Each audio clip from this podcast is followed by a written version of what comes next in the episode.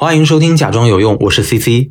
今天是二零二三年的三月十一日，十二年前，也就是二一年的三月十一日，日本东北部发生九点零级地震，这是人类历史上第五大的地震。地震威力强大到使得地球自转轴都发生了十六厘米的偏移，甚至将日本向美洲推了四米。地震还引发超过十米的特大海啸，并导致福岛第一核电站发生核泄漏。我记得在当时，国内因为担心核泄漏的影响，还引起了一阵的抢盐狂潮。不知道听众朋友们有没有印象？这一次三幺幺地震是日本二战后遭遇的最大灾难，灾难导致一万五千九百人死亡和两千五百人的失踪。很多人听到数字后会觉得，地震等级如此之高，伤亡没有很严重啊，完全不及之前的汶川地震、唐山地震以及最近的土耳其地震。其实这种比较是毫无意义的。在三幺幺地震后。就有日本记者跑去采访北野武，问他日本对灾难的控制会不会比中国在汶川地震做得更好？北野武说了一段非常发人深省的话，特别触动我，我也将它用作今天播客的标题。他说：“灾难并不是死了两万人这一件事，而是死了一个人这件事发生了两万次。拿数字去比较灾难的轻重是荒谬的，因为每一个无辜生命的逝去都值得被记录。”絮叨了这么久，其实就想引出今天要给大家分享的这本书，一本记录这场灾难无辜生命逝去的作品《巨浪下的小学》。本书讲述的是在大地震的海啸当中，大川小学七十四名学生遇难的故事。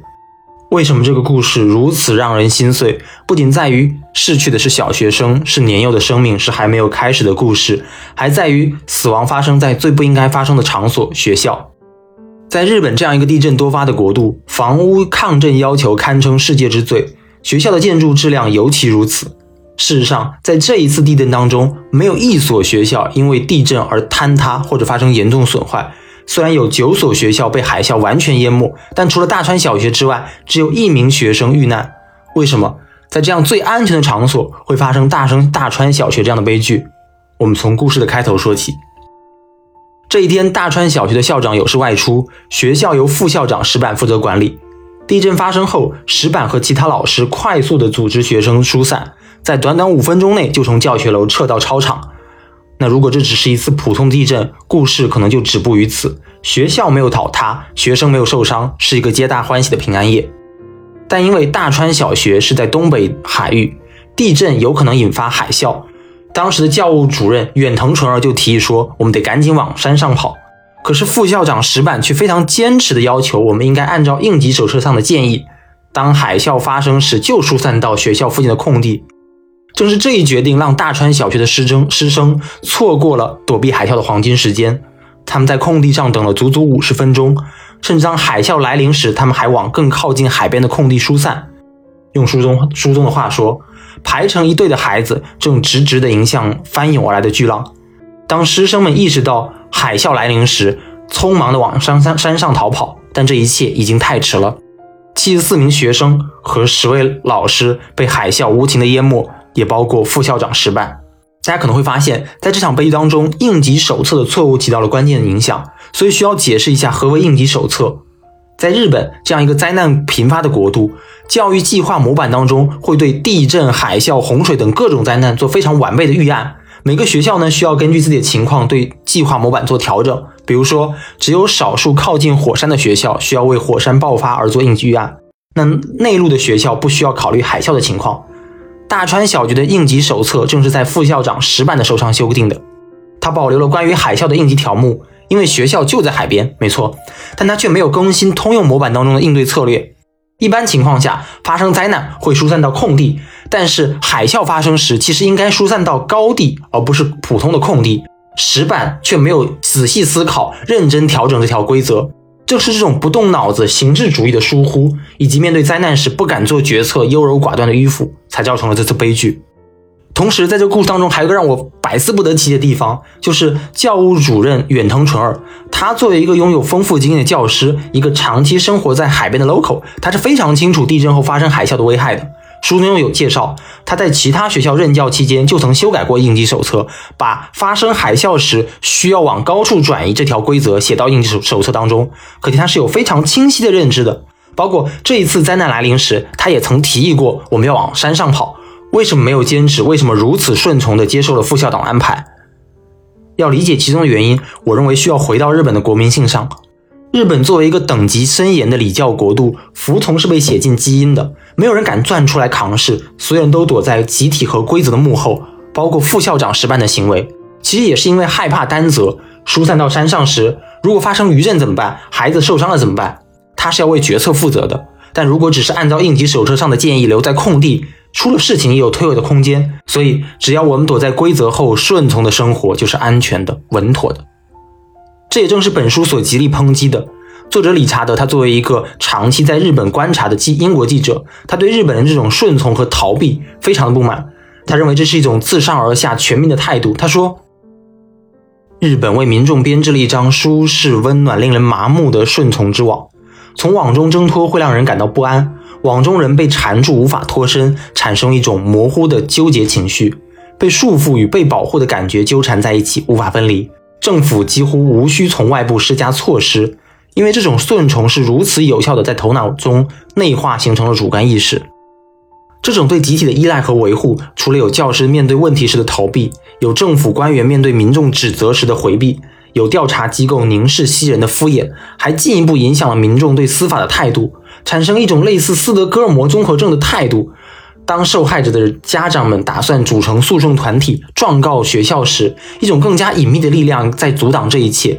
不会有直接的干预，但如果你说的太多，或者做了有争议的事情，当局就不会关照你，他们不会修你家门口的路，也不会向你提供任何官方福利。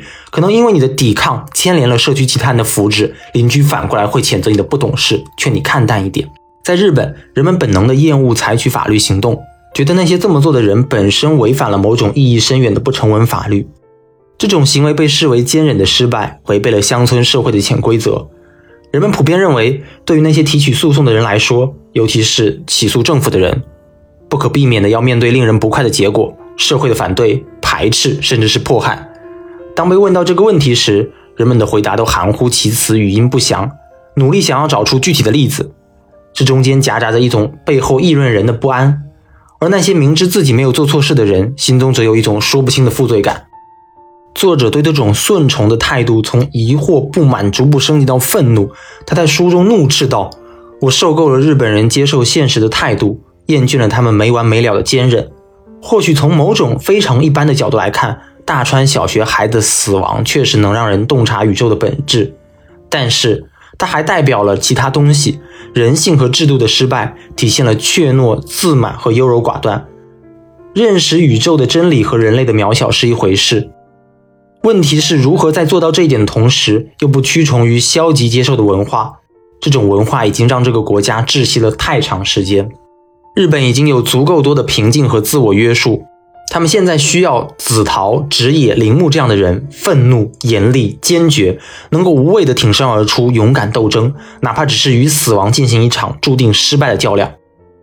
作者不屈不挠地批判，将矛头直指人性和制度的失败，让我想起别林斯基的那句名言：“偶然性在悲剧中没有一席之地。”很多人会下意识地把死亡归咎于海啸，归咎于天灾，归咎于个别教师的失责，用这种表面问题来安抚自己的情绪。但真正的勇士会不断挖掘、触及悲剧的内核。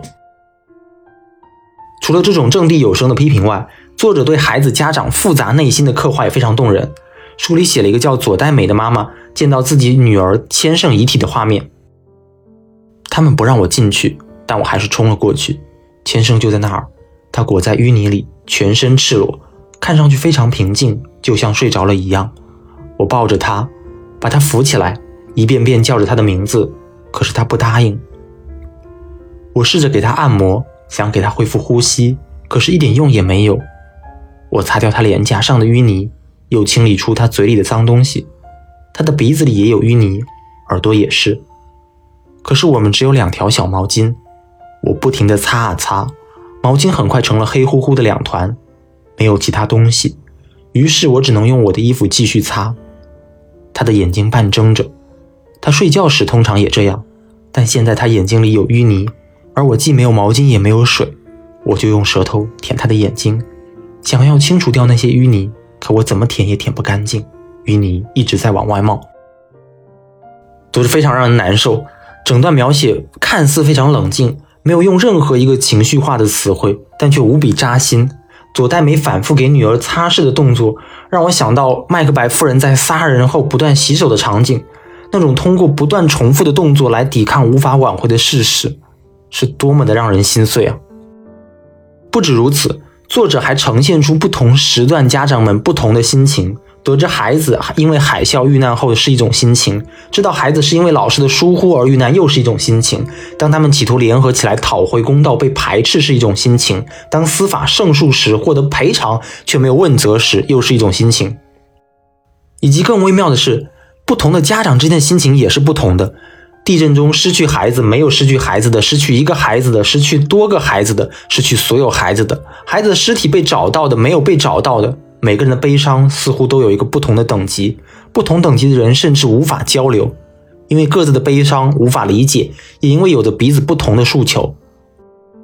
比如刚刚提到的左代美，她想为千胜的死讨回一个公道，他不厌其烦地给市政厅寄去一封一封的调查请愿书，不断用媒体给政府施压，想还原事实一个真相，不让孩子冤死，这是他的信念。但其他人也有他们的信念，比如直美。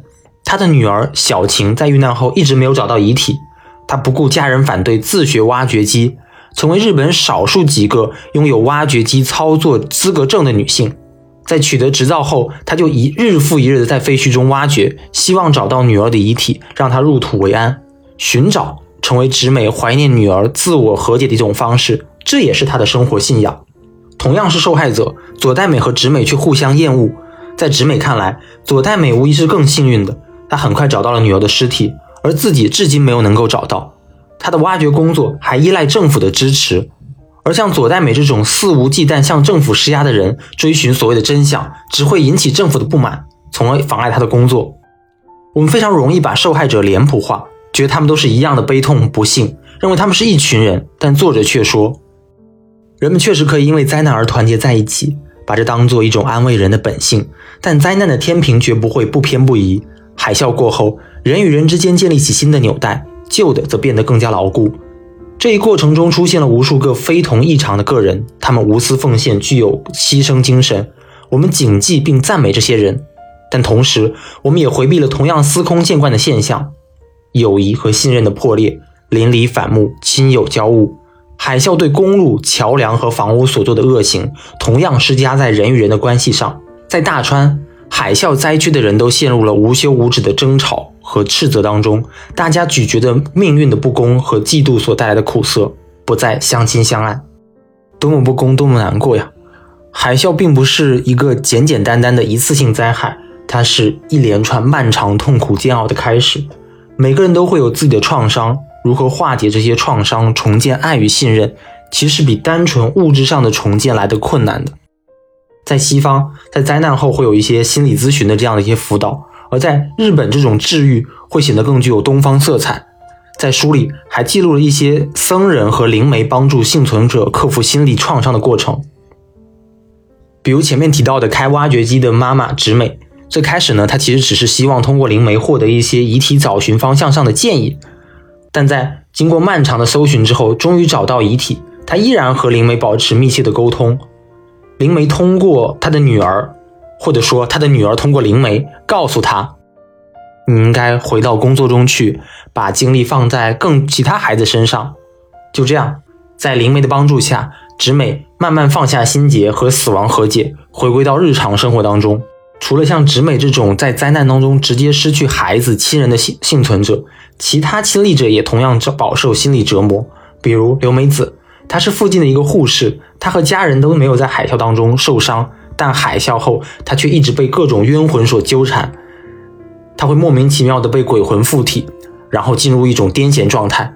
这些人当中有夜总会从事灰色工作的年轻女人，有左腿受伤、态度蛮横的士兵，有带着弟弟一起被淹死而充满自责的小女孩，甚至有被主人遗弃的宠物狗。在短短几周之内。金田法师就为刘美子驱除了二十五个鬼魂。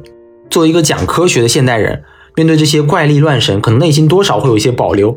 但我觉得这些鬼魂必然是有其原型的，很可能是刘美子在做护士时见到的、听到的这些悲伤的故事内化成为自己内心的心魔。她没有地方出处，只能找到法师为她去疏解。我自己是觉得，灾难带来的创伤就像投入湖水的石子，泛起不同程度的涟漪。亲历灾难的人体会到的是一种痛苦，那些见证灾难的人感受到的是另一种煎熬。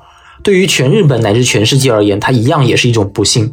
关于如何理解这种举国哀悼的悲痛，我最后提一个书中的细节，我觉得这是作者一个非常独到的观察。他说，当时到处都可以看到另一组口号，使用了一种不同的日语单词“加油”。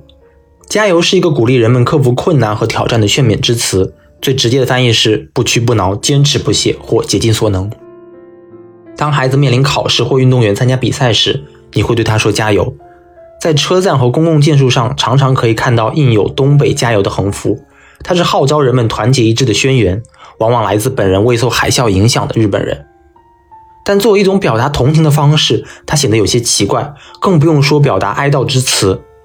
让刚刚失去家园和亲人的人像马拉松运动员那样坚持到底，真的是一种安慰吗？在我看来，“加油”这个词的背后意思是说，他们所经历的一切从长远来看是有好处的，而这削弱了对那些蒙受苦难的人所表达的同情。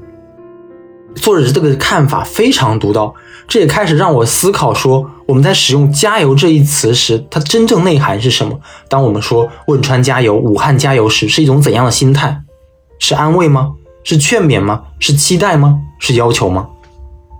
既然我有想到说，我们需要什么样的灾难报道？是挖掘受害者的痛苦吗？是展现幸存者的勇敢吗？是歌颂救援者的伟大吗？到底什么样的报道是真实的、不偏不倚的？在读这本书的时候，我反复想到当年李海鹏写汶川的特稿《灾后北川残酷一面》，这里想也想和大家分享一下。他在非常短的篇幅里呈现出一个复杂的社会切面。当中有不顾安危救人的人，有趁火打劫的人，有人哭得撕心裂肺，有人悲伤到哭不出声来。在废墟下等待救援的人也呈现出截然不同的状态。我记得当中有这样一段：两个男孩被压在北川中学的废墟的同一个空隙当中，一个消极等待着，另一个则不断鼓动人们先救他，先救我吧，叔叔，我是班上的第一名。他说：“我以后一定考军校。”当他弄清楚站在外面的是武警之后，他改口说：“我以后考警校。”就是如此，单纯的叙述没有褒贬，同样充满力量。李海鹏的文字真的非常厉害。就比如说文章这个开头，他这样写道：“死亡的气味是在五月十五日下午开始在北川县城里蔓延开来的，那是一种甜、臭和焦糊的味道。”非常精准的捕捉到了死亡当中最关键的元素——气味。那种浓稠的挥之不去的气味，一下子就把读者带到了灾难现场，并且奠定了奠定了整篇文章那种残酷的粗粝的气质。非常推荐大家来读一读，同样非常发人深省。好了，说了太多沉重的灾难故事，在万言环节，我们来说一点稍微轻松的作品吧。再分享一本同样是三幺幺地震的书《以纸为桥》，这是读库在二零年出版的一本关于石卷造纸厂灾后重建的故事。那说到纸张，大家会想到什么呢？我猜很多人会想到这几年饱受争议的轻型纸，有人痛恨它不耐保存，有人喜欢它的轻便。但其实纸张的丰富是远超我们想象的。教科书的纸经久耐用，泡水都不坏；字典的纸薄而不透，还能防静电；杂志的纸要亮丽有质感，能抓人眼球。纸质书的这种气味和触觉是电子书无法比拟的那种丰富。我相信爱书之人是会留意到纸张的。但是可能很少人会关注这些纸是从何而来。以纸为桥这本书就是讲述这一默默无闻的幕后产业。日本制纸是日本最大的造纸厂，石卷工厂则是当中的最重要工厂，它提供了日本将近四成的用纸。在海啸当中，造纸厂完全被淹没，日本出版业也直接受到了牵连，一度造成用纸短缺。石卷工厂是如何在半年之内就从毁灭中重启，在一年内完全恢复生产？这本书做了非常细致的描写。我认为，对于石卷人而言，工厂的重建不仅意味着生产的恢复，也意味着生活的恢复。在工厂重建的繁忙事务当中，工人们忘却灾难，回归当下。在工厂取得复产的里程碑时，那种满足和自豪，也是帮助工人走出灾难、重建内心的过程。读这本书呢，还有一个小彩蛋，因为大川小学就在石卷市，所以。你读这两本书时，常常会有一些微妙的互通，仿佛建立起一个微小的文学地图。这可能就是主题阅读的好处吧。这本书非常的轻薄，只有巴掌大小，应该也就只有一万来字，那非常好读。如果大家有兴趣的话，也可以找来看看。我自己读完之后，有一个最大的感慨是，连造纸工厂的重生这么边缘、这么小众的事情，都有一本专门的书去写。而我们这片国度上，这么多的苦难，这么多的重生，又有谁去记录呢？